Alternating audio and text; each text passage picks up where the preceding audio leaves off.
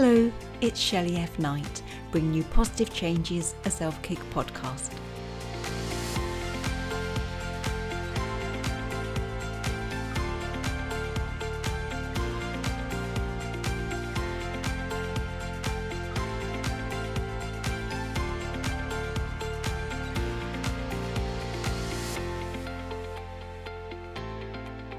So today on the show, we are joined by John Kenny, and he's the relationship guy, founder of Interpersonal Relationship Coaching, author, speaker, and documentary maker. So hello there, John. Hello, how are you doing, Shelley? I'm good. Now, just in case anyone thinks they're going mad and they're thinking, I'm sure she's interviewed him before. I have. so we spoke, didn't we, back in episode 33 when you just became the relationship guy. And we're speaking about the fascinating world where there's different types of relationships. So there was the avoidant, the anxious, anxious avoidant, and secure. And I found it fascinating. I mean, I'm hmm. happily married, but I just thought I could really relate to relationships in the past. And I think it was really helpful for many people of why relationships don't work out because mm. it's sort of you get great reassurance that you know in that time they was with someone they were truly loved it's mm-hmm. just the nature of that relationship type. So I absolutely loved it. We've been busy between us, haven't we? Because that episode has gone on to win an award, which I was so proud of. And as That's we come awesome. to the, I know, well, thank you. Thank you for making it possible. So we're coming to the end of the first year of Positive Change in Self Kick podcast. We thought we'd bring you back. But beyond that, you've come back because you created another change. pretty, pretty big one too. Yeah. Yeah. I haven't really got the word. So, John, what's your new story of positive uh, change? so, let me just start by giving a little bit of background to it. Um, as as I, I, probably said in, in the first time we, we talked, that um, I wrote a book a, couple of years ago, um, about three years ago now, and it came out two years ago, a couple, last week, I think it was. And um, it was during the exploration of myself writing the book. What I, what I wrote the book about was kind of my life story and how I'd learned to develop my sense of self, my sense of beliefs around relationships, around myself, and everything else.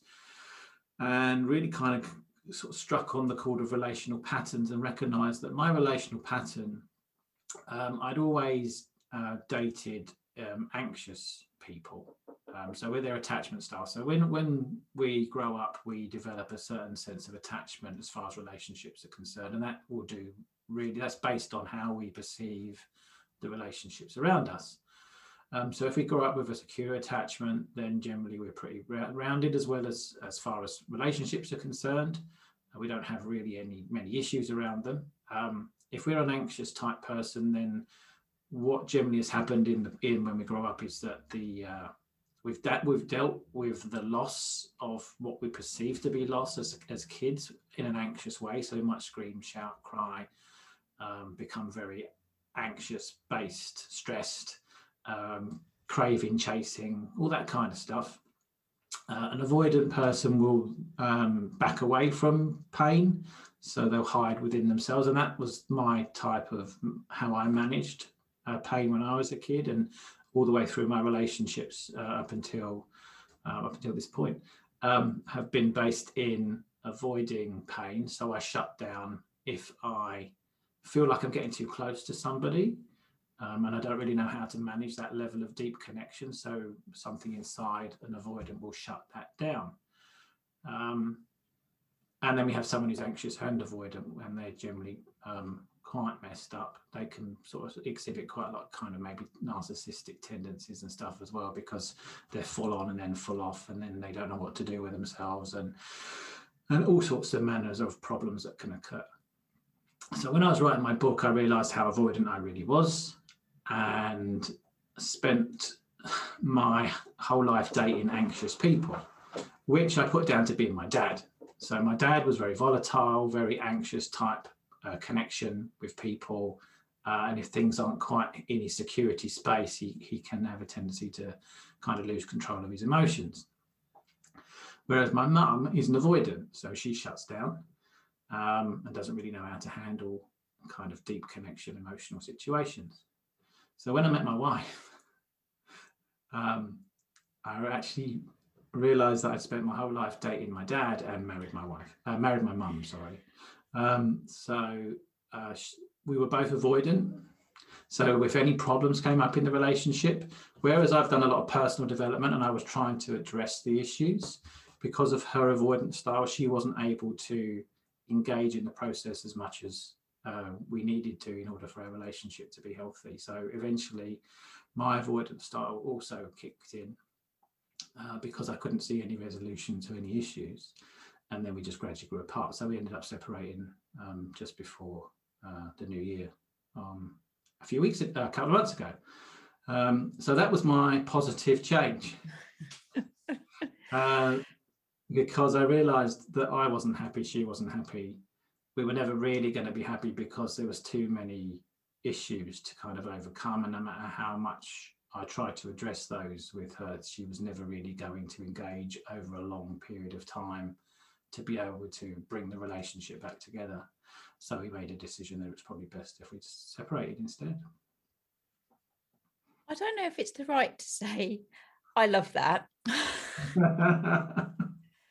As in, like, congratulations on your separation. That's not what I'm going for, John.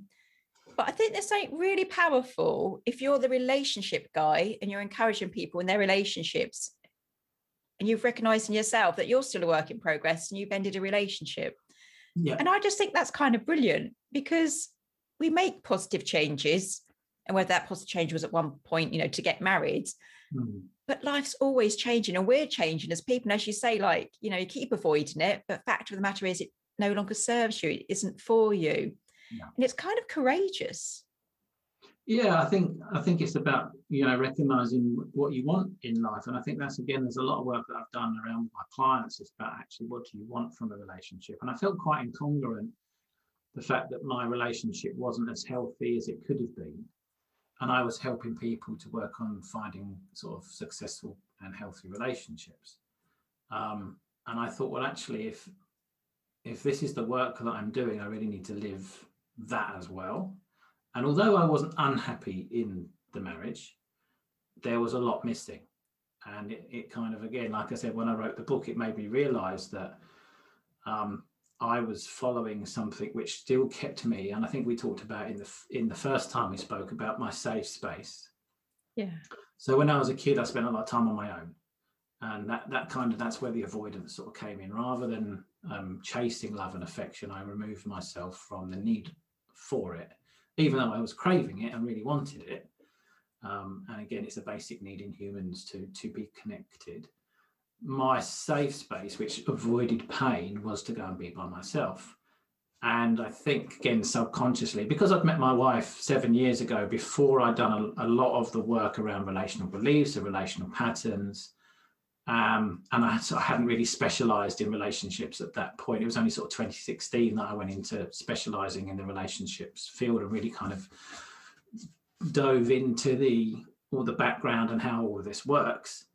Um, so I was also a work in progress as I was doing all that research and, and working with people in a completely different way as a coach and realized actually that I was still living in my old avoidance space, which was to feel safe by myself. So I chose my wife, recognizing subconsciously that I never never needed to deeply connect with her. Um, because it was never going to be possible because of us both being avoidant personality styles, but her being a lot less down the progressive line or the self development line than I was um, I knew that she was never going to actually be the person that I wanted her to be in order to feel that deep connection with somebody. And um, that's why subconsciously I chose to be with her. I thought at the start that she was different because because there was no volatile. I couldn't pick up subconsciously on that anxiousness. So for me, when we met, I'd already done a lot of changes, and when I met her, I thought, well, this is different is it right for me? And I thought at the time, yes, it is right. I can't feel this um, draw and to her that I would have done before. And I was very aware of the fact that I'd always been drawn to anxious type people uh, and the volatility. But actually, I didn't realize that I was uh, being gone too far the other way. And I'd actually chose someone who was avoidant to avoid the anxiousness Uh, so therefore, and stepped onto into another space, which still kept me safe, which still kept me at a level of connection that my subconscious was comfortable with, but actually in a completely different way. I love that. I was listening to it all. There was just so many questions coming up for me because you said that you've been doing the personal growth tools that you've been doing your personal development over these like seven years. And it reminds me of my friend, who's my life coach as well, Louise. And she talks about the lobster. And so lobsters like continually grow and they outgrow their shell. And their shell cracks away and they're left quite vulnerable. They sort of hide mm. away a bit while they sort of, you know, find their shell and carry on. Mm-hmm. And it mm. like that. We grow and we outgrow, feel a bit vulnerable, and then we move on. And I love that. But what stuck out for me, which is probably for my mum, because she believes in this, you said about seven years ago, you know, when you met us seven years ago. Do you believe in like the seven year itch or the seven year cycle? Is that a thing in relationships and life? It's um, it is kind of a thing, yes. So when we first meet someone, our brain switches into uh, procreate mode. Um, so it releases so that the feeling of being in love is is a chemical thing. So when we initially meet someone and we get that trigger and everything starts to feel lovely and you know exciting and and we're really drawn to somebody that's your brain saying you need to mate with this person. Here's some hormones. Um, go go go have babies type of thing. Um, and then after that finishes then you then hopefully have developed a deeper sense of love for somebody and care for somebody and connection with somebody that it moves on to the next stage. Um, and that can last up to seven years. But it's generally around about three years or so that that might kind of exist in your in your brain chemistry. And therefore after a, after that then starts to die off it depends whether there's enough connection and enough for you to work with after that's done. And seven years is generally a good time for you to realize that actually this works or it doesn't work because the chemicals have already switched off and then you your brain sort of says is there enough here for me to want to be with this person now um, so that's kind of how it works I love that. My husband will love it even more because we've been together 14 years. So he's all right now until 21 mark, isn't he? you can have a little breather. what I loved, Ben, you're speaking about the marriage, because I think a lot of people will be like, yeah, love what you said, John. You said I wasn't unhappy in my marriage. There was just stuff missing. Yeah. What does that feel like? Um, it's there's a there's a there's an emptiness of it. It it's um there's that never quite being fulfilled with the space that you're in with that person. Um, although there was there was love there, you know, and and uh, you know we were very close at one stage um, there was always something that I couldn't quite put my finger on that meant that we weren't as connected as I'd like us to be. And that eventually became quite stressful uh, without me actually realizing how stressful it was becoming. And um, it was just this sometimes there was like an emptiness in me, which I thought actually I want more than this, I want to feel more than this um, and that's when I realized actually that things weren't right and i did address it in the relationship obviously as a as a relationship coach i would suggest do before they decide to split up and see if they can have those types of conversations which bring um, more connection to the relationship. Uh, but it was never the changes were never sustained. So there was never a you know it was it was kind of uh, not disappointing, but I guess in my mind it was disappointing. My, my brain was going, oh, no, we go, here we go again. It's not it's not what you want, and to keep going round and round in those types of circles um, was quite stressful at times. Even though I hadn't realised, and I did get a little bit, I wouldn't say depressed, but I used to get low days, and they might last for two or three days sometimes. Um, and some I couldn't really put my finger on what it was. And then obviously the work I was doing on myself, clients, right, you know, because like I said, writing my book, it became very clear that I realized what was missing. Yeah. But was never able to kind of get that in the relationship I was with uh, in. So. So you talk about connection. I love that word. I really do. It's something that always came across at the end of life, people always said what's really important in life is connection, and whether it is connection to yourself, a loved one, universe, you know, whatever you believe in. So if you're in a relationship as a coach, you're saying that you tell people before they do that leap of faith, either into the marriage or out, to focus on connection. How can people find that? What is connection in a relationship? So I think it's different for people, everyone else, uh, but I mean, we could sort of touch on the sort of love languages here. It's about feeling loved, and it's about being able to give love unconditionally. So when you're with somebody, you feel that closeness, that attachment to them, which again, a healthy attachment, secure, safe, uh, and really cared about, that they can make you their priority when necessary, and you can do the opposite. And you both do that freely. So it's not like a compromise, it's not like I have to. It's actually, if this makes you happy, I can suspend what my needs are for this time and be happy that you're happy. Um, and I've said this before to people it's not about people pleasing, that's a completely different thing. And that's very unhealthy. So I don't mean to people please.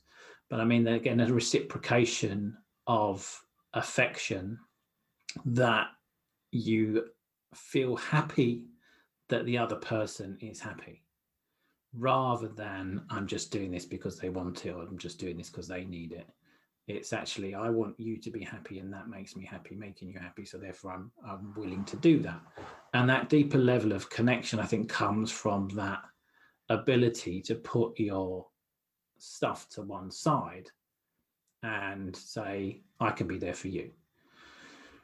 Um, and again like that's reciprocated. And, and one of the things that kind of really registered with my wife was i was having a bad day and she she came downstairs and she said something or another and i said i'm just having a day today. And she went oh so am i. I'm having a day. This has happened this has happened this has happened. And i thought and this is not about you at this precise moment. This is about me. Um, and that was just an, like an indicative kind of thing that she would do. Avoidant type personality which says i don't know how to be there in your bad space here. Um, my stuff's worse Whereas being able to again, again, I don't even know if she was having a bad day. I, I, it's just a defense to say I don't know how to be there for you, so um, I'm going to make my excuses and leave, um, rather than saying, "Oh, what's up? How you feeling? Can I help?" Um, which again is what I would do, even though I'm an avoidant person, because I've worked on that side of myself, recognizing that I needed, I wanted actually to connect to someone on a deeper level.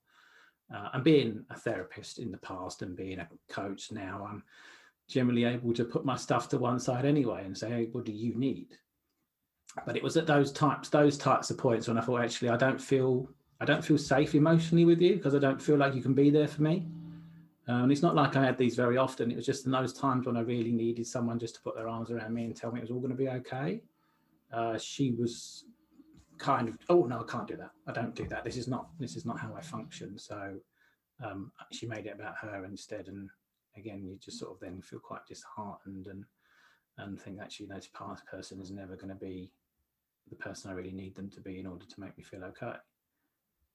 I think there's going to be so many people listening to that and nodding because even I was thinking like my husband's done that in the past. I get really bad insomnia and I come down and say, Oh, I'm really tired. And he says, sort of like, Yeah, so am I but serious, I know you're an insomniac. What can I do to help? And it, so he does that. He's there, you know, yeah. sickness and in health and things like that. But I think so many people, I should imagine millions of people are thinking, oh my God, that's happening in my relationship. Or mm. you say, like, I had a really bad day at work today. Yeah, so did I. You know, all the kids were driving me mad today. So what? Yeah. And I think people are just doing that all the time. They are, they are, and um, again, it's about it's I think statistically about eighty nine percent to ninety four percent of the population just go around and round and round in circles doing the same things over and over again because, firstly, they're unaware of the cycle that they're in, and secondly, don't really know what to do about it, and thirdly, don't do anything about it when they know anyway. sometimes change normal the, familiar is more is easier than change so we stay in the same space yeah i mean obviously i'm really positive about change. I always think, come on, you've got this. Don't stay where you are, especially if you're unhappy. Like you're saying, there was that emptiness and not feeling fulfilled. And to me, Mm. I'd be like, let's dive into that.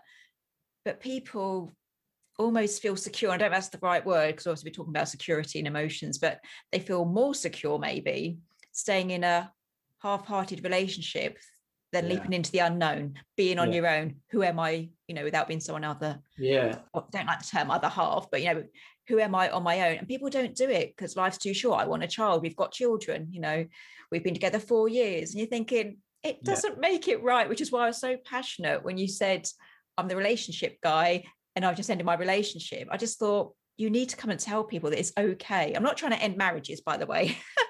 That's not my like, I'm not on a mission. no. Um, but I am kind of on a mission.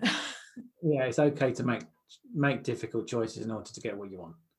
yeah. I, I like to use the word safe rather than secure because if I felt secure, I'd have been okay. I didn't feel secure, but my safe space, I think people's safe space is where your brain says, I'm trying to keep you safe here, um, stay the same because the familiar feels more comfortable. So it's a comfortable space rather than a than a secure space.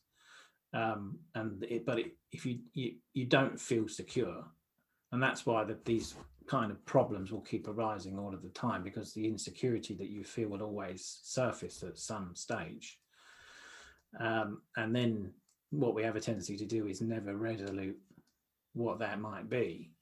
So we never resolve what the problem is. And we just go around in the circles of repeating the same types of issues over and over again until most of the time it takes you to get to a specific pain point where you think, I just really can't do this anymore. But I think with my case, because of the work I've done, it was I don't want to do this anymore. I could have continued quite easily. I could have just plodded along. Um, but in my mind, it was I made a, a conscious decision. Actually, I don't want this. I want something else. I want something more. I want something that's going to make me feel better. Um, and so uh, that's a choice that we need to kind of come to. And I think that's really powerful that you could have stayed. And the people that are listening, you know, sort of like, I don't know, the guys that are out there working, overworking, coming home into a relationship doesn't fulfill them, you know, the stay at home mums, all those kind of people, you know, they could stay there because of, you know, got the mortgage or they've planned the wedding or they've got the kids together or it's what their parents expect. They could stay there Mm. or they could make a choice to, you know, see what else is out there. Yeah. Yeah. Make that positive choice. Yeah. Yeah, but we is- do stay stuck, don't we? And I think it gets more complicated. I think the older we get, well, I don't know, maybe when the older you get, you think, well, I've been for so long and I want kids and my biological clock's ticking, you know, or maybe you get like me, older and more feisty, and you think, well, I'm not tolerating it. but but I think most people just think, you know, especially from a fertility point of view, you know, that, oh, well, I'm with them, what if I leave? Yeah. There's lots of things to kind of overcome biologically as well as there is psychologically and emotionally. Uh, like you said, you know, your your hormones are massively powerful. And if they're telling you one thing, but actually it might not be the right thing for you, it's it is kind of difficult to overcome what your body's telling you. And um, it could be a massive kind of compulsion to just continue down a road because your body's telling you one thing, but actually your mind is telling you something completely different. And it's uh, it- it's um, a difficult choice then and distinction to to make in order to decide what's the best thing for you to do. Um, I've got a client at the moment, and she had a childhood where she had sort of seven siblings, and really never got any time, love, or affection and um, she married a guy and had kids just because she wanted unconditional love. So as soon as the kids came along, the husband was pretty much non-existent because she didn't want him as a relationship. She just wanted him to provide her with children so that she could have this unconditional love from her kids. And she's put all of her time into her children. And now um, she, the kids are 18 and 20 or something, and they don't need her anymore. So the unconditionality has disappeared and she's lost, completely lost, and doesn't really know what to do with herself because everything she's ever wanted is now being taken away from her again, like it was when she was a kid. So she's in this really messed up space, not knowing what to do with herself because her purpose her underlying need to feel loved and to give love unconditionally has now been taken away from her as it was when she was a child. Um, but it was her need to feel unconditional love that drove her to have children. Uh, the marriage lasted a couple of years because you know she had the two kids and that was it. Tell her, mate. I mean, that's all I um, must happen all the time because you're saying like almost that your relationship type comes from your childhood, whether you're avoidant, anxious, or secured. Depends a lot on your childhood. So surely loads of people out there, loads of women out there have had children based on that, I don't know, craving, that desire yeah to give love they didn't have or something like that so there's going to be loads of people i would say waking up to the fact that their you know adult relationship doesn't work because they didn't go in for the adult relationship. They went in for that unconditional love that was lacking. Yeah yeah definitely. There's a there's a, quite a few people i've worked with over the sort of 15 years or so i've been doing this um, that have come and spoke to me and said I, I don't know what to do with myself because my kids my kids uh, don't need me anymore or I don't feel like my kids need me anymore because that obviously isn't true. They could the kids do, but it's a different now. It's, there's a difference there that they're not quite able to come to terms with. That they don't need me as much. I don't feel purposeful. I don't feel like the role that I've created my, for myself is is necessary anymore. But it's generally been based on the fact they've given everything to these children, and uh, because of their need to be loved and to give love, and it's only it can only last for so long. So when there's not an adult relationship and there's not the dependency of, of like the mother and child relationship does it just come back to working on yourself and doing that self-love? Yeah i think it's uh, it's important that we it's difficult to know at the start why we're doing these types of things because we're oblivious to our choices generally.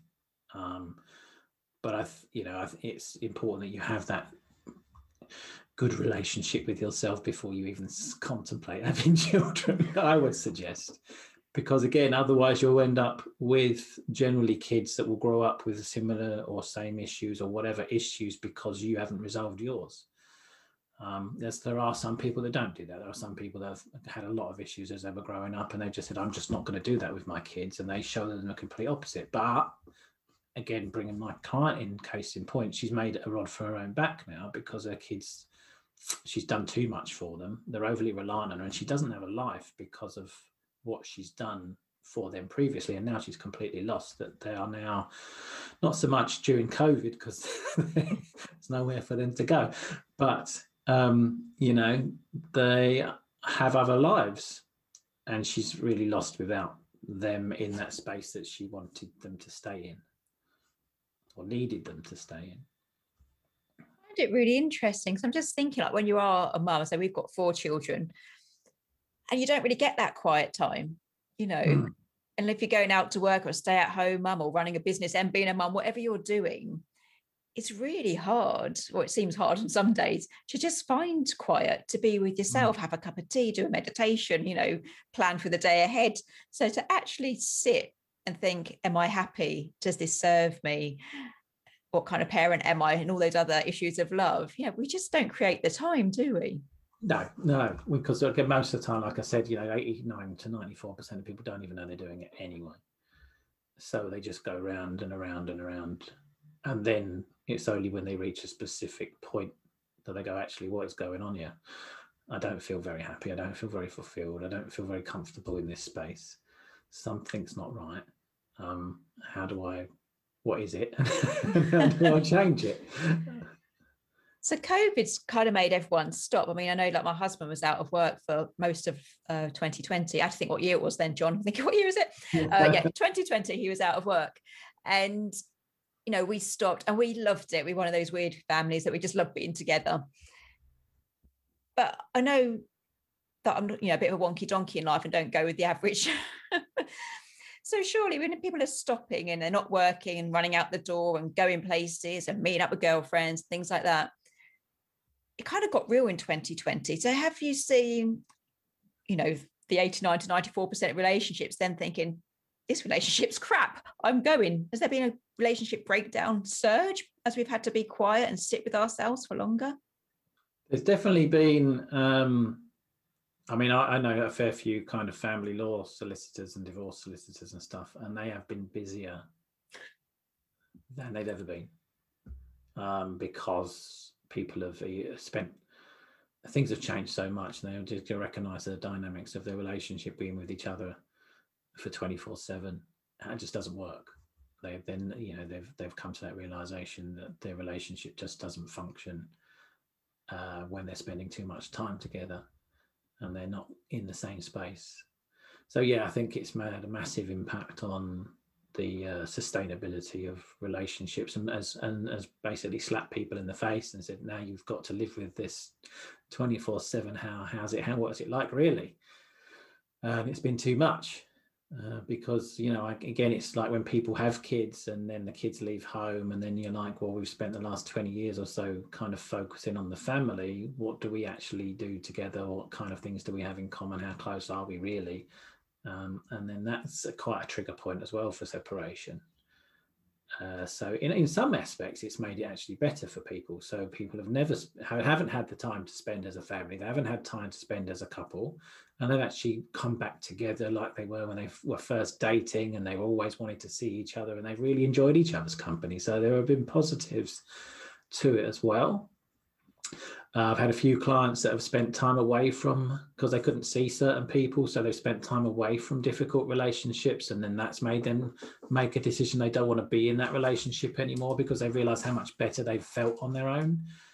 Um, and then I've had other clients who have thought the relationship was a bit of a mess, but have missed the person so much that you know they've really wanted to see them again, and it's realised made them realise how much they really care about this person. So I think everybody's different, but I think definitely I think on the majority of the side of things from the from not necessarily the work that I've done, although I have had a fair few people contact me and said, "Look, I've spent far too much time in this person's company. Please help me to manage this."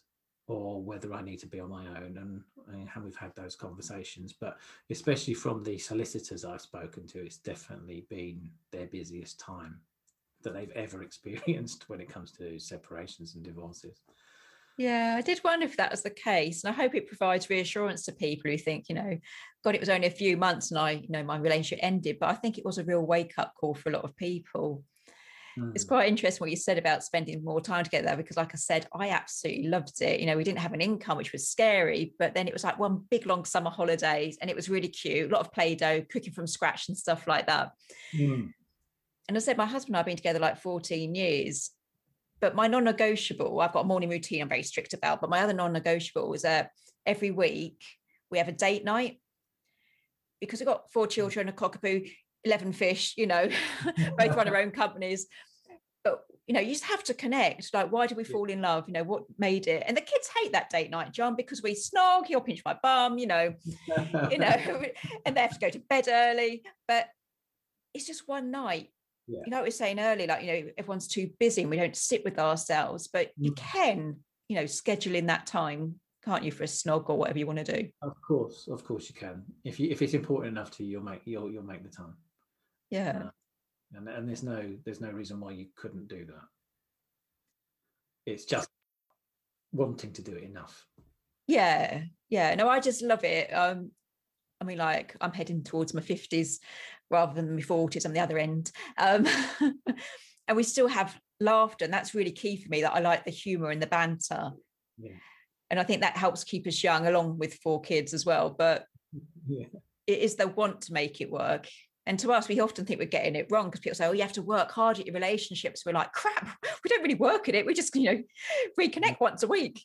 That for sure. just to show that, doesn't it? The, the perception is, is all about what we're brought up believing, and I, I would again, I, I don't, I don't agree with that at all. a relationship can be easy. It, it, can seem like there's no hard work. There can, it can seem like you don't really have to try. Uh, because it feels right and you are on the same page and like you like your relationship seems to be it does feel like it's pretty much like you know we don't really need to work hard at this because it just all falls into place and relationships can be like that with the right person it's only when we keep repeating the same difficult patterns in our relationships that they do feel like hard work, or whether we haven't really resolved any of the issues that we've got in ourselves that we create hard work as well, um, because we don't know how to do an easy calm, peaceful space. Uh, so therefore, we're maybe we're looking for chaos and we're looking for difficulty and we're looking for drama, and therefore we create that. So therefore, our relationships are so difficult. Well, it's only because I don't know how to sit with peace that I make the difficulties happen. So it's it's not just about meeting the right person; it's about being in the right space for yourself. It's about understanding that actually, if you want a, a loving, caring, deeply connected, happy, fun relationship, you can have it if you allow it. I love that. Because it seems like everything just comes back to who we are, really. Do you know what I mean? Like we so often blame someone external to us, don't we? Like, well, he said that's why I felt wrong, and she did that. So I'm going to do this. And like some people, I see it my friends, they had an argument like five years ago. And they're like, yeah, but do you remember that time he said that? Or do you remember that time he, you know, text that woman? And I'm just like, yeah. you either need to work through it, you know, or let it go. But people just, you know, blame sort of gets in the way, doesn't it? That they sort of keep replaying the same story in their head. Yeah, my the first thing my my coach said to me when I when I had a session with her after um after a separation was, "What was your role? What was your role in this separation? What was your role that made this relationship not work?" And she made me focus on me like you said, step away from the blame. There's no point to us sort of saying, okay, what did she do that caused these problems? She, the first question was, okay, have you thought about what your role is in why this relationship didn't work? And then we had a conversation about, yes, I completely understand what my role is. And therefore, that was really good because then again, like your blame is a very negative emotion and it causes a lot of resentment and difficulties. If we can step back and say, okay, what did I do that enabled this to come to this sort of space.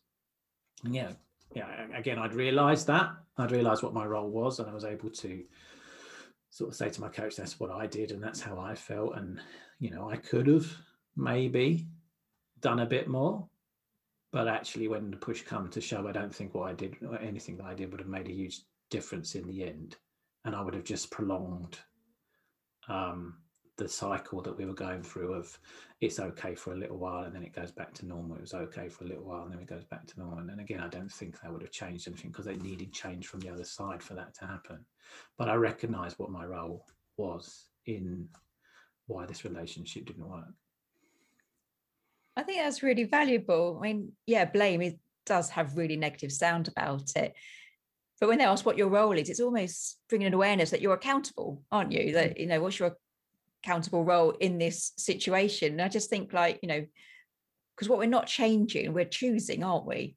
Mm. So if hmm. we're not changing to be better in that relationship, we're choosing to have that level of relationship. So yeah, maybe we should use accountability or your role rather than the blame game. Yeah, definitely. Definitely. It's yeah. I like what you said there about choosing.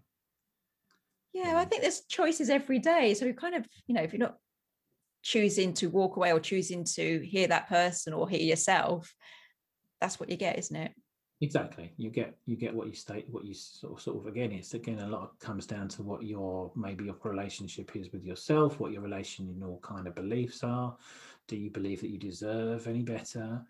Do you believe you can have any better? Do you know what even anything better feels like? Is this your normal? I was talking to a client the other day and um, we were talking about her childhood, and I said, out of a percentage of sort of zero to 100, how much love, affection, and attention do you think you got as a child?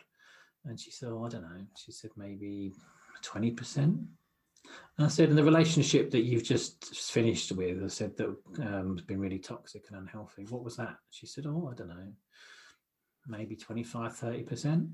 I think so. You decided to choose something was just slightly better than what you'd always had. And she said, I can see that as a pattern. She said, I've always, because I had 20% as a kid, 30% felt better. But actually, there's still 70% missing. Um, and so, therefore, you know, she's doing a lot of work on actually allowing herself to see that actually she wants 70, 80, 90% from someone now. She doesn't want to, she, if she she's going to start to recognize when all they can offer is 25, 30% but she's always had relationships which felt better than they did when she was a kid but they've still been a lot of stuff that she never she would never get from that relationship because she'd settled for something compared to what she had when she was a child so it's about getting say okay what do i want i want to feel 80% 90% from this person. I want, you know, because they're never going to really give us 100% because they need to keep some stuff for themselves. But I want to feel like this this relationship is at least in the high 80s and low 90s for me to feel happy and fulfilled. And that's what I deserve. And that's what I'm going to allow. Um, and then I'm not going to take anything less anymore. I had goosebumps then because I was just thinking, wow, like a really simple tool or two questions. So, like, what was your percentage in your childhood? It's like 20%. What was percentage in the relationship? And it's like 25, 30, because it's better than what she's known. Yeah. And to me, Yeah. I was thinking 25%, that's crap. Yeah, But- it's totally crap, right? But then I totally get how that would feel. It's still better than she'd known. Mm. So this has got me all feisty inside, John, because I'm now thinking I'm really passionate about self-love, you know, self-worth, care, all that stuff, because I just think we have to love ourselves and how we love ourselves, which I highly suggest you do it to a high standard. When we love ourselves, that sets the bar for any other relationship we accept. Yeah. But her bar is like 25%. That's not even average, is it? That's just like No. not even halfway. Do you know what I would say? I think that's is probably average, but it's not even halfway. No. I speak, yeah, I, I think a lot of people that struggle with their relationships, obviously the people that have healthy relationships as they grow up, that's a completely different story. And also we just need to think it's about perception as well.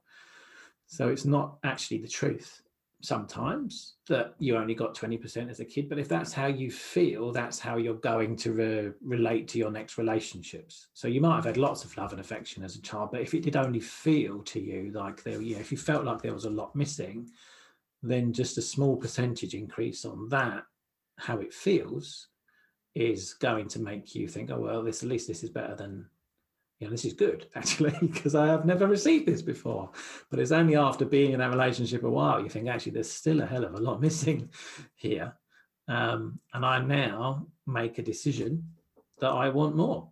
I want a lot more and I deserve a lot more. Like you said, working on that self love, working on that self acceptance, working on self worth, and what you want for your life. And if if if it's not enough for you, it's okay for you to make a decision to say, actually, this is not enough.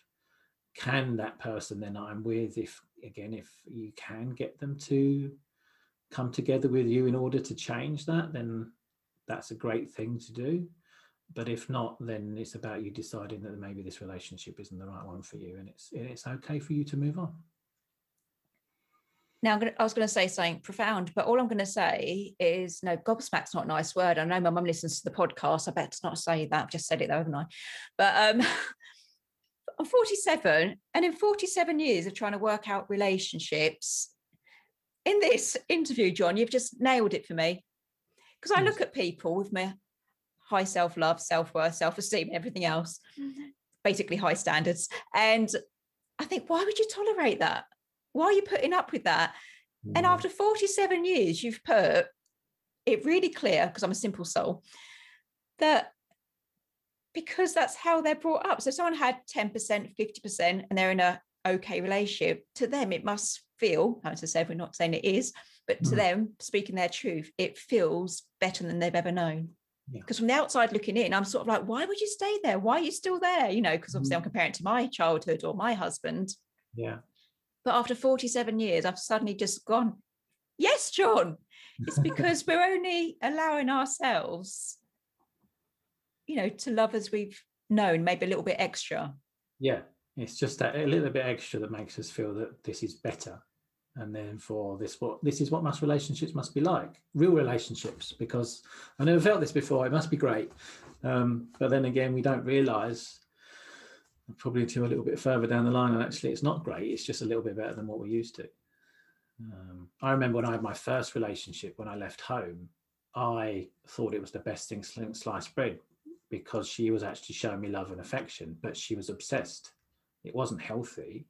She was uh, very uh, had a lot of issues of her own and very chaotic very toxic um, space i was in. But when i first met her, i was only 19 when i met her.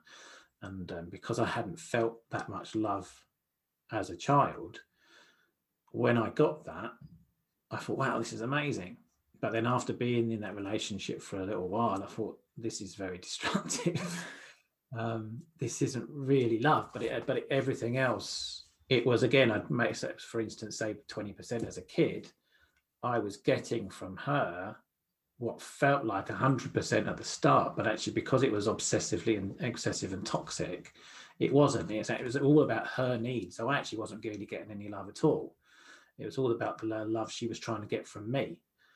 Um, so therefore, when I realised she was actually not giving me very much at all, she was probably giving me a, maybe 20% still, 30%, maybe a little bit more. So it was still a bit more than I felt like I might have got as a kid, but it was completely not what I thought it was at the start.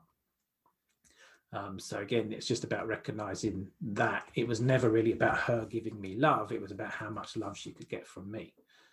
Um, but obsessed over me at the start, which made me feel very special, wanted, needed, cared for, and everything else that I'd never had before.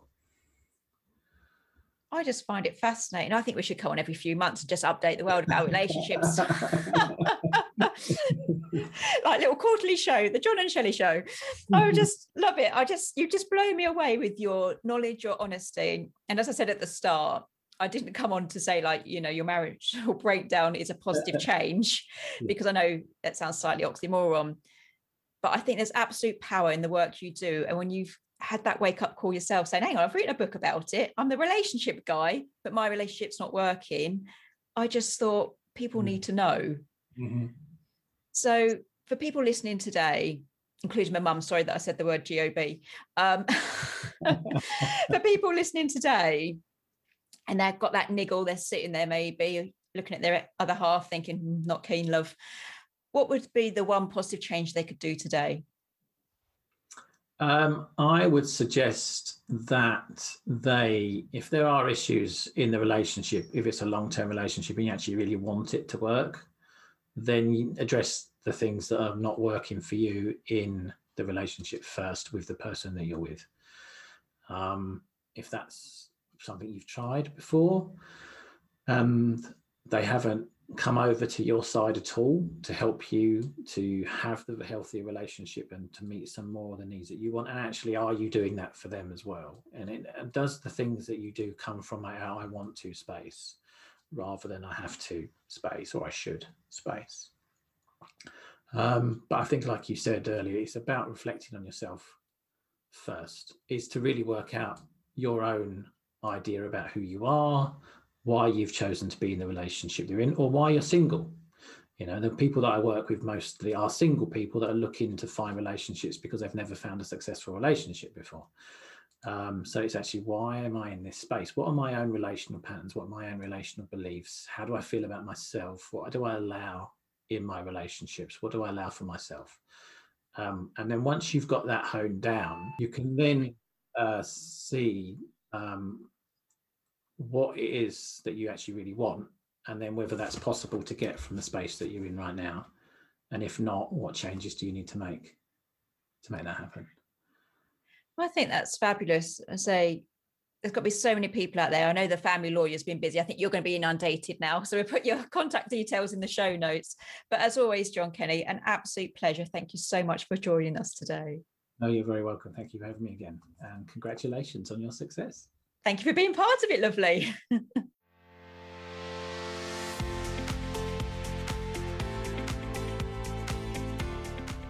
If you enjoyed today's episode, please make sure you subscribe and leave a positive review. If you would like to create your own positive changes, you can buy Positive Changes, a self kick book from all online book retailers or from shelleyfknight.com. If you need a dollop of positivity until the next episode, come like and follow us over on Facebook at Shelley F. Knight, Life Goes On. As always, I've been Shelley F. Knight and you've been amazing.